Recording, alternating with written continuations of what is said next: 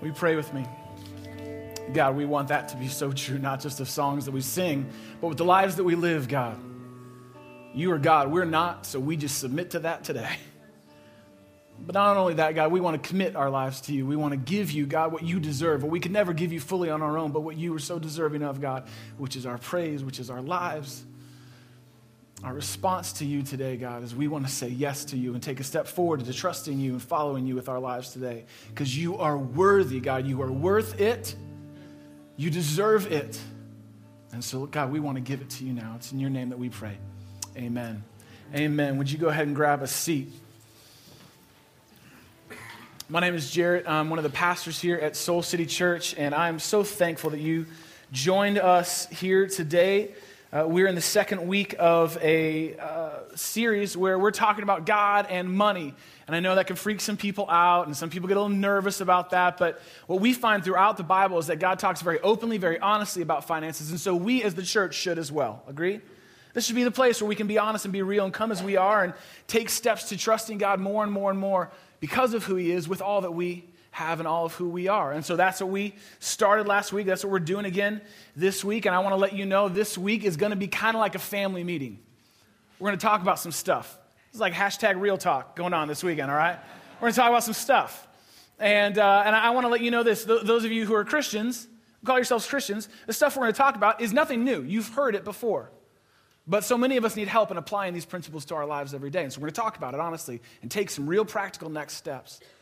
And maybe you're here this morning or you're watching online and you wouldn't call yourself a Christian yet. This is what's so great. Hey, there's a seat for you at the table. We want you here. We're glad that you're here because you get to sit in on our family meeting and you get to figure out if we're a weird family or not. You get to figure out if we really actually do what we say if we obey the teachings of God. And here's a cool thing you wouldn't call yourself a Christian, you're investigating the God thing. The principles that we're going to talk about in the Bible today, we're going to look at in depth, can totally apply to your life. But here's the deal you're not accountable to actually hold them and carry them out in your life. This is for those of us who call ourselves Christians and are following God. These are things that we are actually committing to do in our relationship with God. You don't have to, but you still get to reap the benefit of, uh, benefit of practicing these principles. It's kind of a win win for you this morning if you're checking us out and investigating God. This is good, good stuff that we're going to talk about. And we've said last week, and we say every time we talk about money here at this church, we have to kind of speak a truth that the scriptures speak about again and again and again that speaks against our presumptions and assumptions about God and our money. And it's simply this that when it comes to your finances, your monies, we want to be very clear. Your monies, by the way. We want to be very clear about that. That God's not trying to get something from you, but that He actually has something. Wow, you guys sound like the nine o'clock crowd. That was. I love you, but I want you to try that again. God's not trying to get something from you, He actually has something for you. In fact, this is so important. I want you to turn to the person next to you. You may not even know him. I want you to say, hey, listen, I want you to hear something. God's not trying to get something from you, but he has something for you this morning. Go ahead and turn and say that to him right now.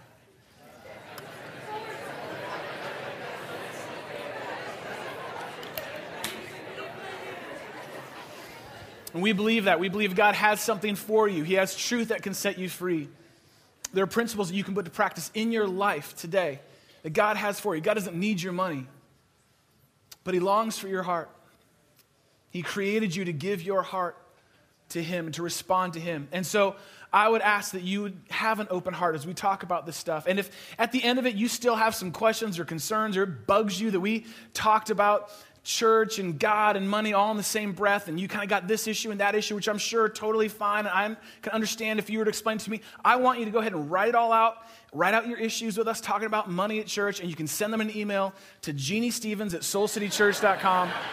send those off, and she will answer every single one of those. It's a promise. This last week, as I was preparing and, and thinking about our time together and what God was leading us towards, I began to think about all the things in my life that on a regular basis I put my faith in, I, I, I do, I participate in, and I have no idea how they work. I, regularly, there's things that I depend on, that I look to, I lean on, that I, I will like put kind of my trust in or, or I'll participate in. I have no, I, they are a mystery to me how they work. The internet, mystery to me. I mean, just the way that it works and the way that Wi Fi works, and the fact that 10 years ago I wouldn't even know what Wi Fi was, but now I won't go to certain coffee shops because they don't have good Wi Fi. Like, it's become a part of my life, and I don't even fully know how it works, how I can be on the phone talking to someone and send them a file from my phone while playing Angry Birds. It's a mystery to me. mystery to me. It's a mystery to me, honestly. It sounds so simple, but Airplanes, still a mystery to me. I'm not gonna lie to you. Like, I get the basic, like, fundamental principles. I think there's a lot of fuel and there's some engines, and I hear wings are very important. I get all those things. But the fact I don't know how it all works, how something that heavy and that big gets up, and yet every time I take a flight, I put my trust into something I don't understand. It's a mystery to me. And I'm banking that someone at the front of the plane does understand how this all works, and they're not like Denzel Washington drinking on the job. I put my faith into things that I don't understand. They're a mystery to me. Every one of us at some level every day puts our faith in or our trust in or participates in something that is a mystery to us. We couldn't explain it, we don't understand it. But I want to be really clear about what we're talking about this morning. Your finances is not one of those things.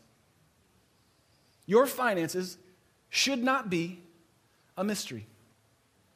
Your finances and, and what you do with your money, and ultimately where your money comes from, and what its purpose is in your life, is not meant to be a mystery. And for many of us, we've lived that way. And maybe no one taught you or showed you or has walked through as practically as we're going to walk through some stuff here today. And so it's kind of been a mystery, and you sort of just get through. And I'm telling you, God has so much more for you than that.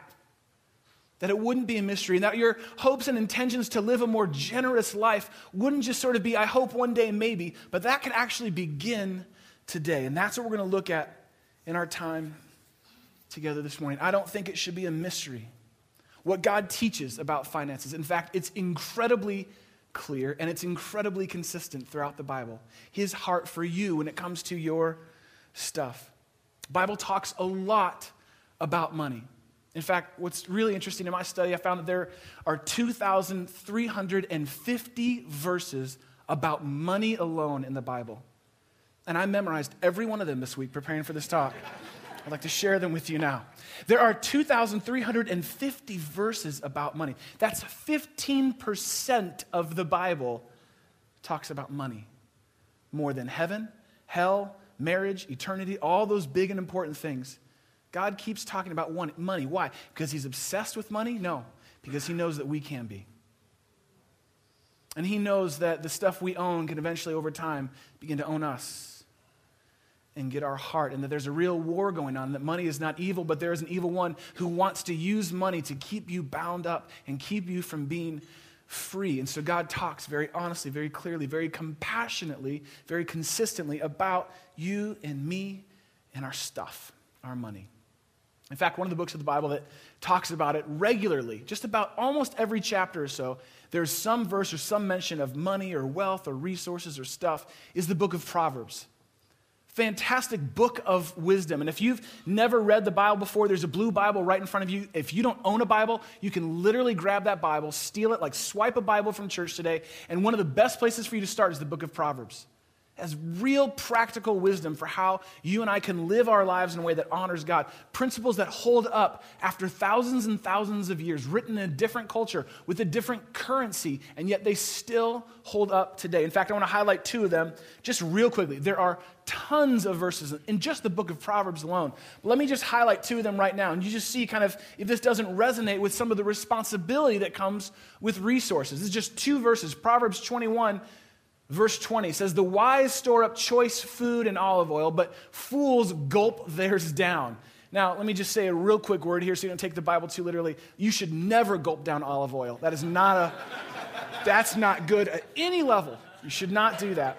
But what's the Bible really talking about? Let's step into a culture that's maybe a little unfamiliar to ours. Well, in that culture, in that day, uh, they didn't have refrigerators, didn't have options to go out and just buy food at wherever you want to go get food at. So the principle here is that the wise kind of store up and save, that they have a plan for their stuff. But a fool, which the, the book of Proverbs talks about a lot, just takes whatever in front of them, eats whatever's in front of them, spends whatever they have.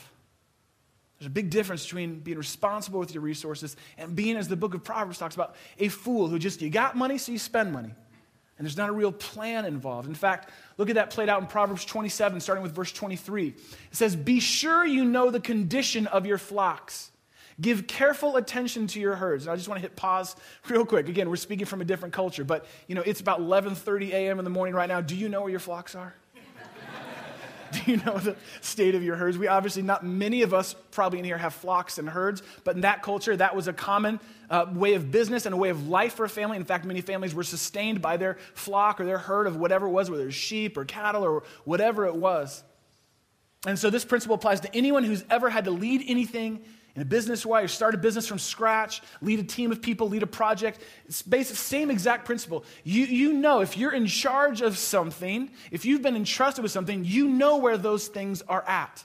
You know you keep an account of things. You keep things in order because the book of Proverbs says riches don't endure forever. Can I get an amen on that? Riches don't endure forever, and a crown is not secure for all generations. These things come and go. So the wise person has a plan and is responsible with their resources. They know the state of things where they are at. And many of us are filling out our taxes and getting ready for tax day. That is like knowing where your herds and flocks are at, just maybe a little too late for some of us. But we all have an account, we all have an idea.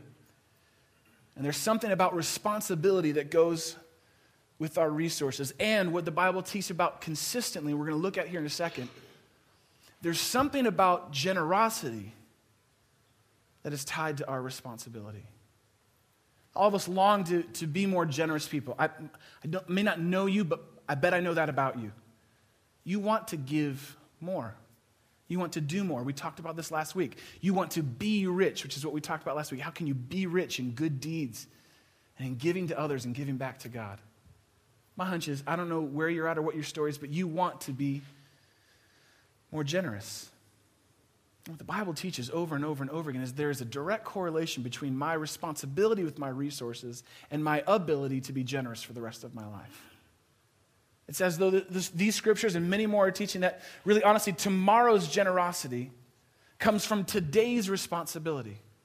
Don't you just sit with that for a second? Maybe even write it down. This is really important stuff that I didn't learn kind of growing up at great parents and a great home, but this concept was not taught to me. And maybe you've not heard this before, but this is what is taught throughout the Bible that, listen, tomorrow's generosity, my desire and hope to be more generous, to give more and do more, is directly connected to today's responsibility. What I do with my resources matters because it's going to set me up to have a lifestyle and a lifetime of generous living of doing good, of being rich. Now, you may be a very generous person. You love to give. I mean, it's just who you are, it's in your nature. You love giving of your resources, your finances, your time, your talent, whatever it is. That is such a beautiful thing. But gener- like generosity that lacks responsibility lacks longevity me say that again. Generosity that lacks responsibility, lacks longevity. You may be able to give right now, that's a beautiful, wonderful thing, but will you be able to give ongoing for the rest of your life? Bible teaches that when you are responsible with your resources and have a plan for that, you are able to give more and more and more and more, not just in the moment. You may be incredibly responsible with your money. You, you know where your flocks and herds are right now. You're very responsible, have everything lined up, figured out. You've done very well. You've been very, maybe successful, or at the very least responsible, but you may lack generosity. And so you don't have a vision or a joy that goes with all the resources that you've responsibly managed so well. Generosity without responsibility lacks longevity, and responsibility without generosity lacks vision and joy. And so God is saying, no, these things actually go together. I'm responsible with what God has given me today so that I can be generous tomorrow and the next day and the next day and the next day. My lifetime of generosity begins with my responsibility today.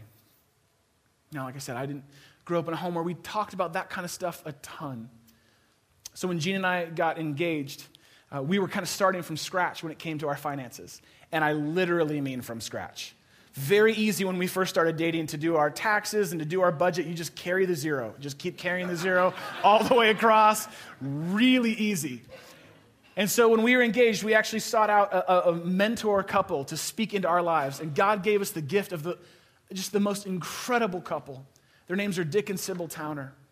And we got them as a, a pre marriage mentor couple and they spoke so much life and gave us such a beautiful picture of what marriage could be. And they were, you know, obviously older than us, but we watched and we saw how responsible they were with their resources, how simply they lived and responsibly they lived, met all their obligations, all their kids went to school, paid for all the weddings, did all that sort of stuff.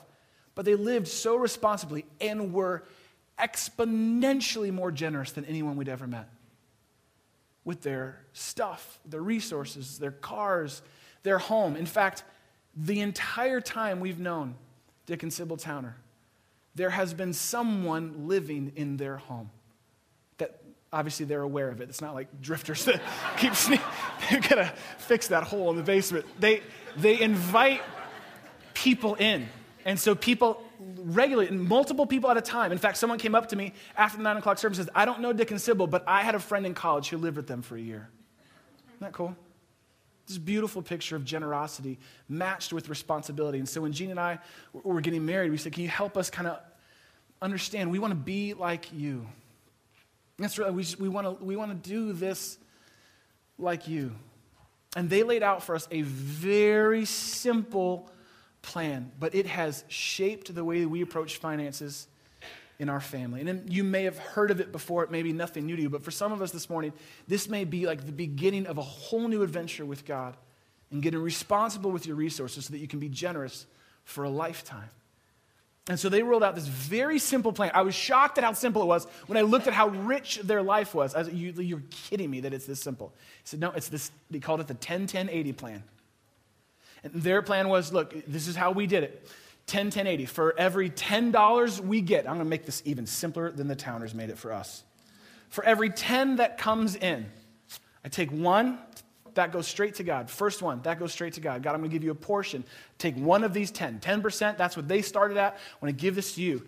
The second one comes in, that goes straight to savings. I'm going to save that, God, because the Bible teaches that finances and resources are fleeting. They don't stay forever, they don't last forever. So I'm going to put this away for now so that I can continue, God, to live a rich life well into the future and continue to be generous tomorrow. And then the next eight are yours to work out how you need to meet your responsibilities, how you need to pay your bills, how you need to sort of, you know, continue to sort of live in the city or wherever you may live.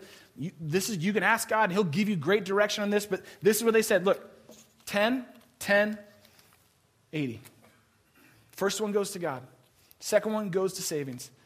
The other eight, you live off of.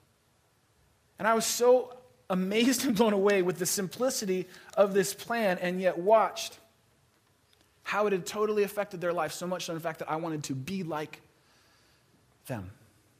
10, 10, 80. Couldn't have sounded any simpler. And it is really simple when all you have is 10. it's just literally, maybe your next paycheck, ask for it in singles. You know, may take you a while, but it's, it's, it's, pretty easy to do, you know, when, when, it's, when it's 10 or, or when it's 1,000, you know, it's like, okay, I, still hard, I can do this. You'd think the more you make, the easier it would get. You'd think, you know, okay, now it's 20,000, now it's 50,000, now it's 100,000. This shouldn't be that hard, but isn't it funny the more you make, the harder it gets? Because I need, I need that and I need this, and God, I want to, I want to, okay, I'm going to, you know, put you on hold, God. I'm going to roll you over to the next month. I'm going to get you back. Um, I'm good for it. And I'm going to put these, okay, I'm going to put this here and it's amazing. The more we make, the harder it gets to live a simple principle like this. But what I love about the principle of the percentages is it grows with you no matter how much you make or how much you don't think you make or whatever it is as we learned last week honestly just about every single one of us in this room according to the, where the world stands on our annual income all of us are rich so we're all rich but you may not feel rich this principle goes with you no matter how much you make or how much you're not making same principle applies. I'm going to set aside the first 10%. Bible talks about this, tithing, there's a lot. You can kind of say, well, I don't know if it was exactly 10% or whatever. That's fine. Again, send those emails to Jeannie. But it starts with the percentage 10%, 1%, 5%, 8%. God, what are you leading me to give? I'm going to set that aside first. This is why Jeannie and I give online, honestly. It felt foreign to us at first, but now it has become our joy because it happens. And here's the beautiful thing we don't even miss it. It's taken out, it goes right away, it goes right to God. First thing goes right to God. Second thing goes right to savings for our lives, for our kids. The rest we work out and we live out. We try to honor God with our 80%. I don't miss that percent when it goes away at the first of the month. I regret a lot of things that I've purchased. I regret some sort of, you know, ways that I sort of set up my finances early on. I regret some of those decisions. I have yet to miss the money that I've entrusted back into God's hand. And I've yet to meet someone who regrets giving to God. I've yet to meet anyone who regrets giving to God. So powerful is this principle 10 10 80 for us and how it kind of shaped and, and, got us on track and helped us try and figure that out as our you know, resources continued to grow along the years that we said you know what? We want to actually help our kids get this sooner than later. We want them to be responsible today so that they can start being generous right now in their little lives and that this would become a lifestyle for them for the rest of their lives and so we set up, and maybe you've seen this. We stole this from the towners, directly ripped this off, and I'm pretty sure they ripped it off from somewhere else. But we have these three jars that each of our kids have. That's Elijah's. And we have the give jar, the save jar, the live jar. And that's his little hands. And every week, our kids have responsibilities. We have a little board of all their responsibilities. And if they meet their responsibilities, guys, their responsibilities are brush your teeth, make your bed, sit in your seat during the whole meal, which I would pay them a million dollars to do. They won't do. They meet their responsibilities. They get a little check for the day, and then at the end of the day, each you know day is sort of a quarter, and so we kind of dole it out for the week, and we do the percentages. We do the percentages. Okay, guys, first goes to our give jar, and so we take that out. If it was a dollar for the week, here's ten cents. Next goes to the save jar. I want to save this. This is money we're going to hold on to. We're going to put that away. Next 80, this all goes into your live jar. That can go towards whatever you need as a four year old and a seven year old. More My Little Ponies or whatever God leads you to, it's yours. and so, what's so beautiful is this, you know, it's not our idea, you guys. Someone had to teach us, we had to start somewhere. But our kids walk into church every week. This morning, they walked in with their little envelopes. Our kids. And they gave upstairs at Soul City Kids, where we sponsor a little girl named Fiona through World Vision. And we are making sure that she has everything she needs to survive. And our little kids are practicing 10 10 80. And they're both wired very, very, very differently. Both of our kids are wired incredibly differently, especially when it comes to money. Like our daughter Gigi, who's four, almost five years old, she could care less about money. Just be with me. Hug me, dance with me, just be. I don't care. In fact, she's so in the present moment, she could care less about money. She would give all her money away. And her brother Elijah would take it all. They're very different. He is a saver. We are constantly throwing out candy from Halloween or Christmas or whatever it is. He saves and saves and saves. He is practicing the principle of at least that second 10. He's got that dialed in. They're wired very differently, but the principles still apply to both of them. I give first to God, I save for later, I live wisely on what I have. I give first to God, I save for later, and I live wisely with what I have. This very, very, very simple idea. Listen, for those of you who have kids, what a great thing for you to even begin today. And you may think, oh, I didn't learn this in my house growing up, neither did I. This is something you can begin today. Those are, um, Jeannie made it all Pinteresty, but those are normal jars. We just set them aside and said, this is what we want to model to our kids. For those of you who are married, what a way for you to get on the same page together as a couple. You can at least agree on this. You may have come from different stories and have different approaches to finances, but you can maybe set some ground rules like this is how we do it for our family 10, 10, 80. Those of you who are about to get married, what a great foundation, what a great head start you might have by putting this simple practice, this simple principle at work. In fact, this Saturday, we're kind of expanding this thing out, this idea of what does it mean to give to God, to live, save for tomorrow, and to live wisely through our Money Wise workshops. a couple different workshops for families and for you know folks to kind of maybe trying to figure out how to get through debt and get on sort of the other side of that. Workshops for those of you who kind of own your own business or are freelance and so money doesn't quite come in as consistently. Like we have incredible people that are here to teach and train and develop and get into it with you about how you can begin this life. You can live this kind of freedom that God actually has for every one of you, that you can take responsibility today so that you can be more generous tomorrow and be generous for the rest of your life and to do good and to be rich. You know, I mentioned the Bible talks a lot about this concept of our finances and God and where His heart is for us in it. And one of the things that comes up pretty regularly is how important it is for our heart and our soul, our lives, to give back to God, to let go of what we hold on to so tightly. To recognize that it already comes from God, and so it's my not only responsibility, my joy, my joy to give it back to Him. To say, Thank you, God, you've been so good to me. I want to give back to you. I want us to look at one passage that might inspire this sort of work in every single one of us. And for the, again, those of you who are Christians, this is sort of something that we've signed on and agreed to do, to wrestle with God and to respond to God. So I want us to study this passage together. It's found in 2 Corinthians chapter 9. 2 Corinthians chapter 9. So if you have a Bible with you, this would be a great time to open that to 2 Corinthians chapter 9. If you don't, we've got you covered. There's a blue Bible in front of you. I would ask that everyone either has a Bible out or does it on their phone. We're obviously going to read on the screen, but you can't circle or underline the screens. And so I'd ask you, you're going to want to jot some notes down. There's some pretty powerful principles at work here that we're going to look at in this passage specifically in 2 Corinthians chapter 9. So get a Bible out, grab a blue Bible. Again, if you don't own a Bible, that blue Bible is now yours. So write your name in it, write in it, underline things in it. We want you to really, truly put these principles to practice in your life. Every single one of us who would call ourselves a Christian, and maybe if you even don't, this is a practice you can put into your life this week, today, in fact. Quick context on 2 Corinthians chapter 9. Uh, Paul is writing a letter to the church in Corinth. This is a big church, a growing church, an influential church. And what had happened was there was great need at the very first church. The church began in a city called Jerusalem, which I know you're familiar with. That's where the church actually started. That church had hit some really hard times. There was a great deal of poverty in the city at this time, and the church was actually taking a huge financial hit. And what had started as a revolution of the church started in this idea of generosity. People freely giving. You can read about it in Acts chapter 2. People had needs, people gave to needs. People saw something rise up where there was a challenge, people gave. They gave of their stuff, of their time, they gave of themselves.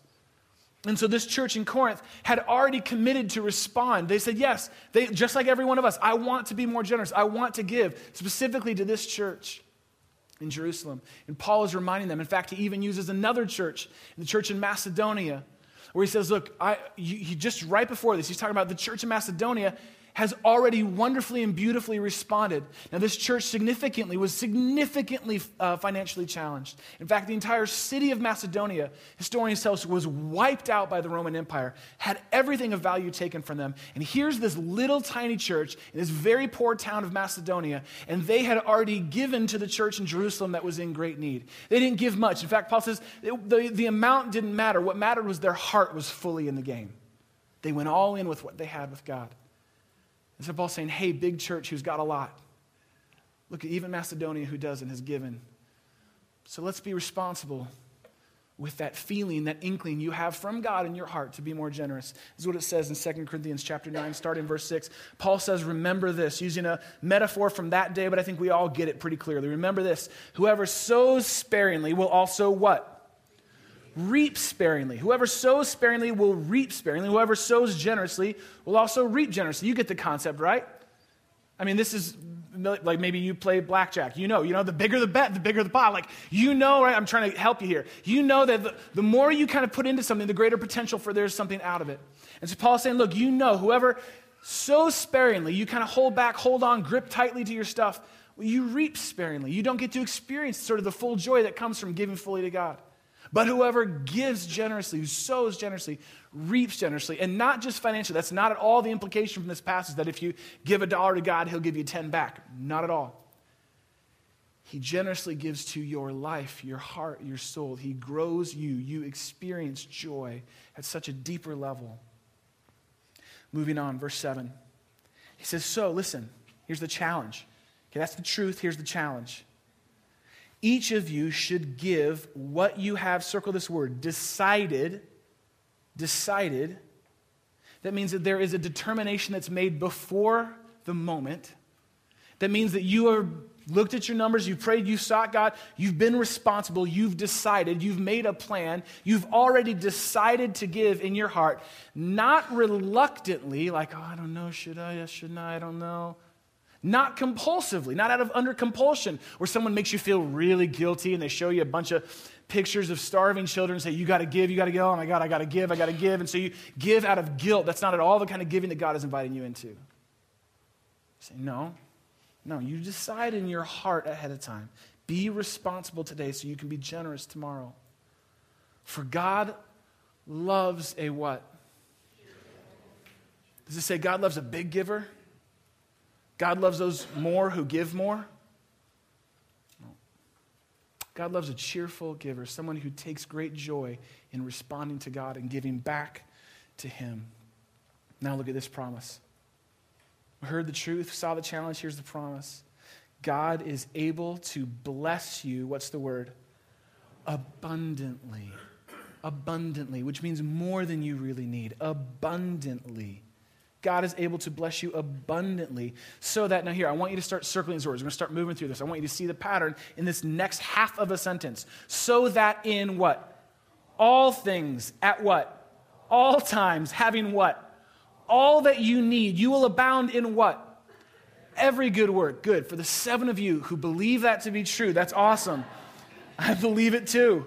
And God is able to bless you abundantly so that in all things, at all times, having all you need, God, you will richly abound in every good work. Every good work. You put this principle to practice. You determine in your heart, you be responsible with what God has entrusted to you. You give generously from that spot. God has already taken care of you. God will continue to take care of you at all times, in all situations, recessions, you know, times of plenty, whether it's a time where you're out of work, whether you're in work, whatever the situation may be, God has already blessed you and will continue to richly bless you at all times, in all circumstances, so that you may continue to abound, to be rich, which we talked about last week, in every situation, in every good work. The principle applies all the way across the board, no matter how much you have or how much you think you don't have, no matter how big you think the gift is or how small you think the gift is. This is God's promise. He'll bless you, He'll continue to bless you. It's not circumstantial, it's not conditional. He already has blessed you. You just become more aware of His blessing. You become more grateful for His goodness. This is what happens when we faithfully, consistently, courageously, joyfully give to God. This is the freedom that God has for you in your finances. This is what I long for every single person in our church, every single one of us, to experience that kind of freedom and joy that comes from giving faithfully to God. And I know the reality, just like our kids are, are different and kind of wired differently, every one of us is wired differently. I totally get that. We all kind of come from different financial backgrounds and different financial stories and different perspectives. And again, I, I completely understand that. I think the reality is when it comes to this kind of giving, this kind of generosity, this responding to God out of the goodness that He's already given us, I think if we were to be really honest and if we were to kind of just to take a poll and hit time out when we're doing the offering or whatever it is, and I think there's three types of people that are in our room, or uh, I think honestly across the board, three types of people whenever it comes to giving back to God out of His goodness. I think the first group, and maybe this is you, first group tends to be grippers. You don't like to think of it that way, but the truth is, maybe you've been very responsible, but you haven't been very generous with your resources. And the word that you keep thinking over and over and over again when it comes to your resources is mine. I earned them. They're mine. I'm not doing crazy things, I'm not living a lavish lifestyle, but they're mine. I earned them, I worked for them, they're mine. And what you find over time, the more that you begin to believe that, the tighter your grip gets on your stuff. And here's the truth that many of us have come to find the tighter your stuff gets a grip on you. And then you can't even see straight anymore. And it may have started with good intentions to have enough for later, to save for your kids' future, or whatever it is. But you're a gripper. And every time a bucket is passed or a moment comes and it's time to give, you're like, you know what? Not, not, not now, not this time. That may be you. Or maybe what in this room, maybe with the category that you might fall into when it comes to responding to God and giving to God is you may not be a, a gripper, maybe you're a tipper. That's what we call them around here. Totally awesome. Love tippers. It's a great thing. Tippers are, just in case you're wondering, when the bucket gets passed, you kind of see what you got in your wallet and you throw God, you give him a little attaboy. Like, here you go. I got 20, I'm giving 20. Got 100, I'm giving 100. And so it's not, it comes from a beautiful place. I want to respond to God. I want to give back to God, but there's not a lot of intentionality or responsibility into it. If you have it, you give it. That's sort of just giving in the moment. It's a beautiful, beautiful thing. Grateful for everyone who tips around here. It's a beautiful thing. It may be a big step for you. Maybe that's the biggest step you've made is from being a gripper to a tipper. It's a beautiful thing. However, I don't think it's what God has actually created you for and is inviting you into this morning. Because I think while there are grippers who hold on as tightly as they can, tippers who kind of give in the moment is what they have, I think what God has created you for, and me for, and all of us for, is to be givers. To be givers. To, as these scriptures point out, to generously, responsibly give. To give back to God as He is so richly given to you. To be a joyful giver as the passage that we just looked at talks about, a joyful giver. I give back to God because I recognize how He has given to me. And while the percentages may be different, the amounts may be different, that doesn't matter. The principle still remains that we come alive, we are free, we are joy filled when we loosen the grip on our stuff, when we get responsible with our resources, and we give back to God. It is a beautiful, beautiful, beautiful thing. I long for everyone, everyone who's a part of our church, to experience the joy and freedom that comes from giving, from being a giver, from being in the game. And maybe you've experienced that before and it's been a while and you've kind of faded off. Maybe you've never experienced that before. I want to invite you into that starting today. Not, not for our benefit, for yours. To see what God has for you in this. I want you to know sort of where your money comes from, that it comes as a gift from God, and where even ultimately it is going to. So that when you give specifically to this church, that you are responsible and you know where your money is going to and what it's going to. You're not just kind of throwing it into a pot, but you're saying, no, I'm investing into a work of God. This, this stuff actually shouldn't be a mystery. So this is where I'm going to kind of pull us back around the table, a little family talk right now. I want to share with you some of the, the beautiful, beautiful things, the powerful things that are happening in our church when ordinary, everyday folks like you are being responsible to give, and how God is matching that and exponentially growing our church because of it, and how there is room for you to take another step closer into this adventure of giving back to God. I don't know if you've ever stopped and thought about where the resources come from that pay for this church. Maybe you've never even like thought like we have carpet this week. Did you notice that? We have carpet. How nice is that? And maybe you just never thought, like, I've never even stopped to think. I just thought it was, came from somewhere, like outside investor, maybe an angel investor. That's terrible. That's a terrible joke.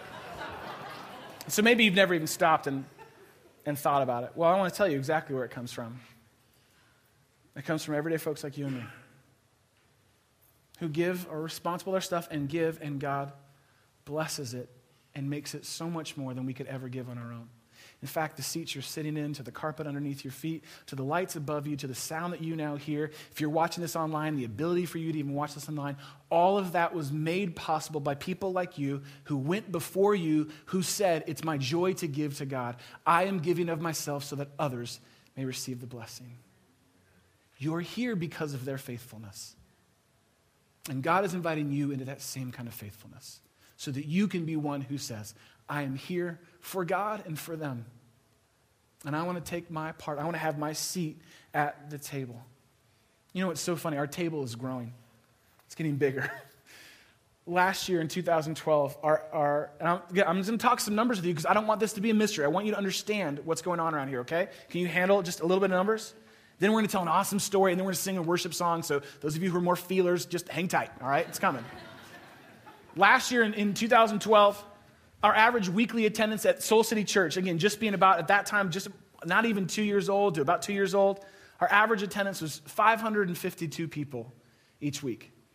It's amazing. 552 people. The room was a lot smaller than when we had 552 people coming out to our church each week. Do you know that So far this year, just in two and a half months in, our average attendance has jumped up to 720 people a weekend. And in two weeks ago, we were just a couple people shy of 900 people here on the weekend at our church. That's amazing. And the reason there's room for them is because of ordinary, everyday people like you living responsibly, giving generously, and God exponentially doing more with that. That's why I'm telling you, that's why our church keeps growing and keeps growing and keeps growing. Now, I want to tell you what the experts say about what's going on here. I want to tell you about what folks say is about to happen to our church. And I think you can tell by my tone what I think about it. Typically, what happens is as churches grow, like ours has, or you know, experience significant growth, the giving doesn't grow with the numbers. So more people are coming, but less people are giving. Does that make sense? Kind of the, and at first it seemed very counterintuitive to me, like, no, it should all sort of keep going. Not at all, if you think about it. The, the bigger a church gets and the longer it goes on, there are less and less people who kind of form that you know, initial core, the people who gave so that you could be here today. Those people, that number gets smaller and smaller. And then a bunch of new people who come along who they don't know, maybe have never heard this before, never been a part of this, or they're just not giving for whatever reason that they have on their own. And so our numbers continue to grow, and people continue to be blessed and benefit from the ministry of this church, but they're just not necessarily getting in the game to give. And so our numbers grow but our giving doesn't. And that's what experts say is supposed to happen to our church. I don't think that's the story for our church. I don't think that's what God's doing here. Now, I will tell you the reality of what's happening and how you and I can be a part of writing a better story this morning. Currently, about 80% of the giving in our church comes from about 20% of the people. So there is something that's a little off there.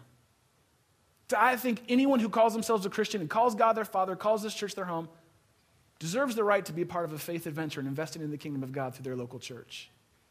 It's normal. It's, it's, guys, it's normal, actually. According to the teachings of the Bible, it's normal. And many of us have experienced many of the blessings of this church, and we maybe either didn't know or didn't start or didn't get involved in giving to what God is doing here. And I want to invite you to be a part of writing a better story than that. That not only blesses this church so that we can do things like the Good Friday experience, which is going to be so amazing to do things like the big find where we're able to bless our neighborhood and have hundreds of folks from the neighborhood who might never darken the doors of a church go to the park and participate with our church for a big Easter egg hunt. It goes to doing things like our Easter Sunday services that we do here. The reason we're able to do all of those things is because of folks like you and me faithfully giving to God. And I think every one of us deserves the privilege to be a part of something like that. Because I think every one of us longs to live that kind of generous lifestyle. And so, what we want to do this morning is give you the opportunity to take responsibility with that. Like the church in Corinth, to not just say you want to, but to actually put that into work so that you can begin to live the kind of life that God created you for. And I want you to see a picture of what that looks like. A picture of what it looks like when someone like you and me says, you know, regardless of the amount, I, I, I'm committed to giving to God. And so, would you uh, join me in welcoming Jess Hiltner up to our stage this morning?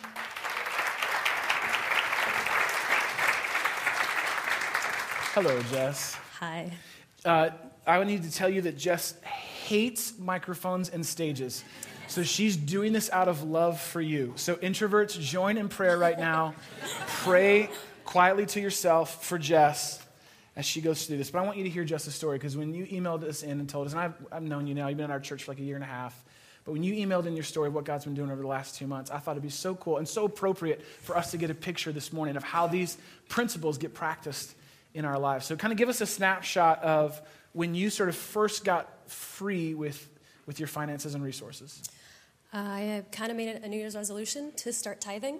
I really wanted to give money to Let's Make Room because everyone here made room for me mm. and I hadn't been a tither before. Um, as you mentioned, the gripper, uh, the tipper, and the giver. I've always been a bit of a gripper, mm. and on occasion would be a tipper. Mm. Uh, gave very generously in my time mm-hmm. and love. I have that plenty, but um, was super um, gripped on my mm. finances. So mm. I challenged myself, and I thought it might be a resolution I could actually keep. And so, give us a little snapshot leading up to that. What was sort of your perspective of of God and, and money leading up to that moment? I didn't have one. Awesome. Okay, good.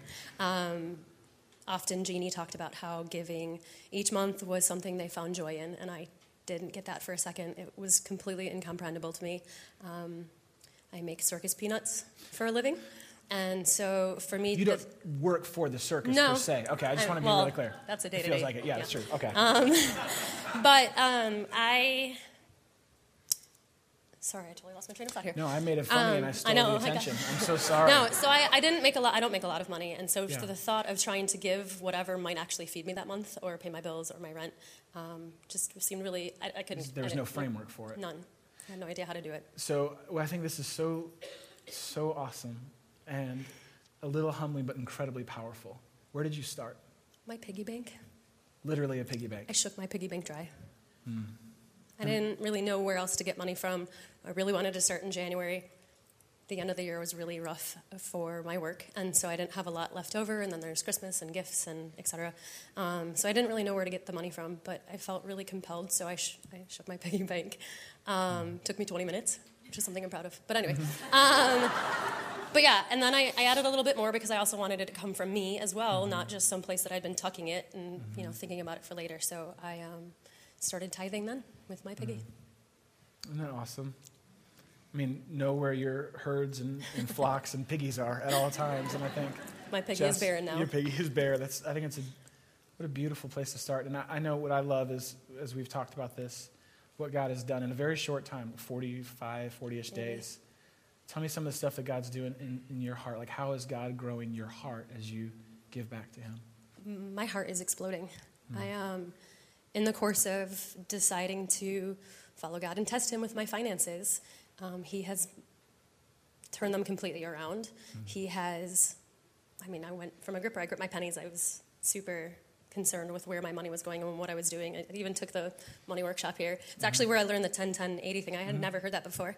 Um, but my, my heart is just so overwhelmed with how abundantly He's loved me and shows me how much He will provide in a way that I couldn't even begin to comprehend in January when I shook my piggy bank. And you were So- saying this morning that, you know, now it's like your joy looking No, forward I the start do. I like totally get Jeannie now. I'm there. I'm racing for day one of the new month to honestly, excitedly give my money. I Um, love so it. it's been a total 180 in my perspective of money. I so- love it. Can we thank Jess? Thank you. Thank you. Isn't that cool? And that's just, that's just, that's it. That's the picture. So you got to start somewhere. Maybe it's your piggy bank. Maybe it's a trust fund. Maybe it's your bank account. I don't know. I don't know. But I know that God's invited you into the kind of freedom that comes from trusting Him and releasing the grip of your stuff and becoming a giver like He actually created you to be, like He's already given to you.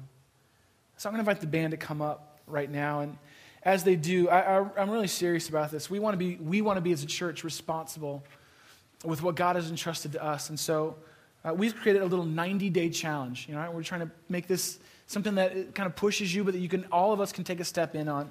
And so in the back of your seat back, or if you're in the front row, grab it off the floor. There should be a card. I'm going to ask everyone to grab one of these, no matter where you're at, whether you're a gripper, a tipper, a giver, wherever you may be at.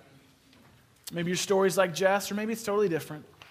I'm going to ask you to grab this card and grab a pen while you do, because I'm going to ask you to fill this out.